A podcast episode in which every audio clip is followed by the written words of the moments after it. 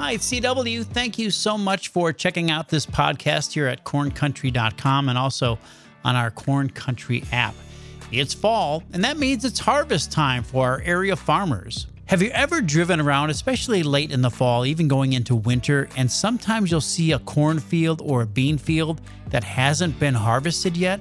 I, I see that a lot, and I often wonder do those farmers do that on purpose? Do they leave it out there for a reason? I asked my good friend Mike Pruitt from the Bargersville Fire Department to pop into the Corn Country studios. This dude knows a thing or two about farming. And I asked him that question and what we as motorists can do when we see big farm equipment coming down the roadways. So, so sit back and enjoy my conversation with Mike Pruitt from the Bargersville Fire Department about harvest time here in Indiana. Hey, brother, thanks for coming on in. I really appreciate it. Um, Mike Fall is here, and I was thinking, you know, with fall comes uh, the harvest time for our area farmers. When does it really actually start for for our farmers? We are ramping up now. Um, you know, I was just in southern Indiana here this past weekend, and they're already harvesting down there, and so we're starting to see uh, when we see that fall moving in, we see the colors changing, we see the corn starting to turn brown, the beans turning brown, everything's getting ready for harvest, and so we we know within the next week uh, to two weeks we're going to be pending that we don't have any weather setbacks. Uh, farmers are going to be in full gear to get this year's crop in. And when this when the harvest t- takes place, our area farmers are going to be on the roadways quite a bit, aren't they? They are. Um, you know, just driving around uh, here in the last couple weeks, uh, we start looking at how busy our roadways have become in our area, just from you know people moving in, um, and then you look at the construction projects that are going on uh, for improvements countywide, and now we're going to inject the fall, far, fall harvest into that. And uh, it's going to make for a busy uh, fall here, uh, but one that we need to make sure that we're sharing the roads safely between farmers and our citizens that use those roadways every day, also. So, Mike, for mom and dad who have to take their kids to school in the morning or pick them up in the afternoon, and they happen to see some farm equipment uh, rolling down the highway, what advice do you have uh, for those parents who are driving around? So, it's a bit of a teamwork between the parents and the farm equipment and the operators on the road.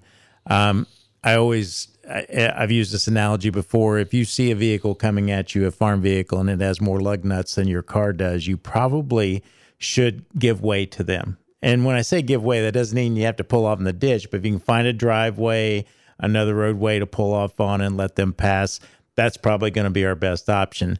And farmers, on the other hand, you know, sometimes they'll travel down the road, they'll get traffic lined up behind them um, and them allowing them to find a spot where they can safely pull their farm equipment off because it looks like there might be an open field there where they can pull off along the roadway but sometimes it's not that simple. You know there's ditches there's culverts and they have to be careful not to damage their equipment. So if you're meeting that farm equipment and i know everybody's in a hurry plan ahead give yourself a little bit of time especially if you know that there are farmers operating on the roadways in, in the area you live in give it a little bit more time. So if you do have to stop for a few minutes and let them pass, it gets everybody to their destinations, either to the to the cornfield or to the school.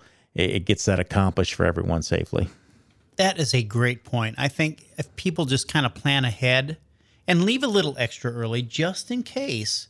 I mean that I think that might be the key, right? Just just kind of and be patient. It is patience is so important um, because you know everybody's in hurry uh, to get to their destination. Farmers are in a hurry because they're on the clock because we never know what the weather's going to be week to week. They know they got to get the crop in. So everybody just needs to take a deep breath, relax, and just be patient with each other. Be kind to one another on the roadways. That's that's the best way to handle it. Hey Mike, before I let you go, there's one question I've always wanted to ask, and maybe you're the guy that, that can answer it. Or maybe not. I don't know. But there are times where I see, you know, we get into October and even into November and early December sometimes, I still see corn sitting out in the field and it just seems to be kind of dying or drying out. Is there a, a, rhyme to that reason, or is there a method to the madness of why that? Uh, uh why, why is it? Why do they sometimes leave it out there? So usually it's weather dependent.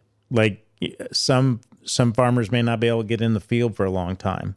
Um, Farmers also have equipment malfunctions that delay them getting into the field. So those are two of the reasons we see where you may still see some crops standing in a field. And doesn't mean they can't go out there and still harvest those because most of the time they will go get them eventually. But a lot of times it's weather issues.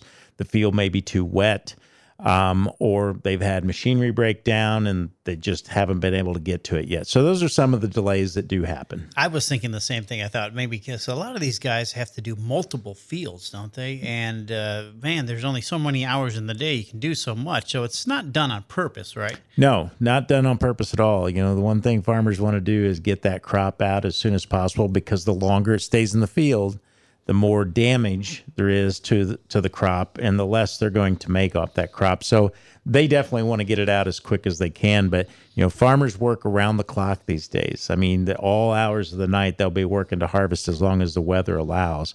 So you know, be ready for them out and about at all hours. Those things that uh, that, that, harvest the corn, that's an amazing piece of machinery. It Man, it does everything. Yeah, in the da- in the downtime, maybe not during harvest, but you know, if you ever get a chance, stop and ask a farmer to explain how that grain is processed through that combine, uh, because it is it, it's evolved over the years, and uh, it's pretty amazing, uh, amazing uh, process how that all happens. Mike, it's always great to see you. Thanks for coming on in and, and kind of educating us about, you know, what it's like to here at harvest time. I really appreciate your time and what you do. Thank so you. thanks again for coming in. Thank you. And also, thanks to you for listening. I'm CW here on corncountry.com and also on the Corn Country app.